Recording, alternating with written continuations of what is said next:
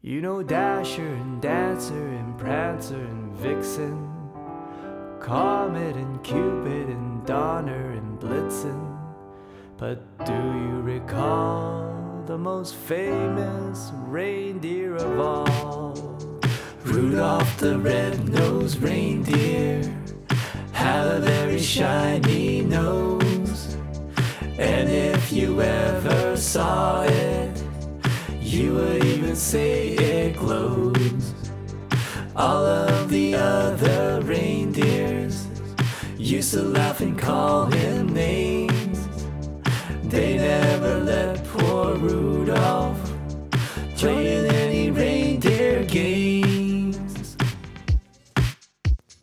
Then one foggy Christmas Eve, Santa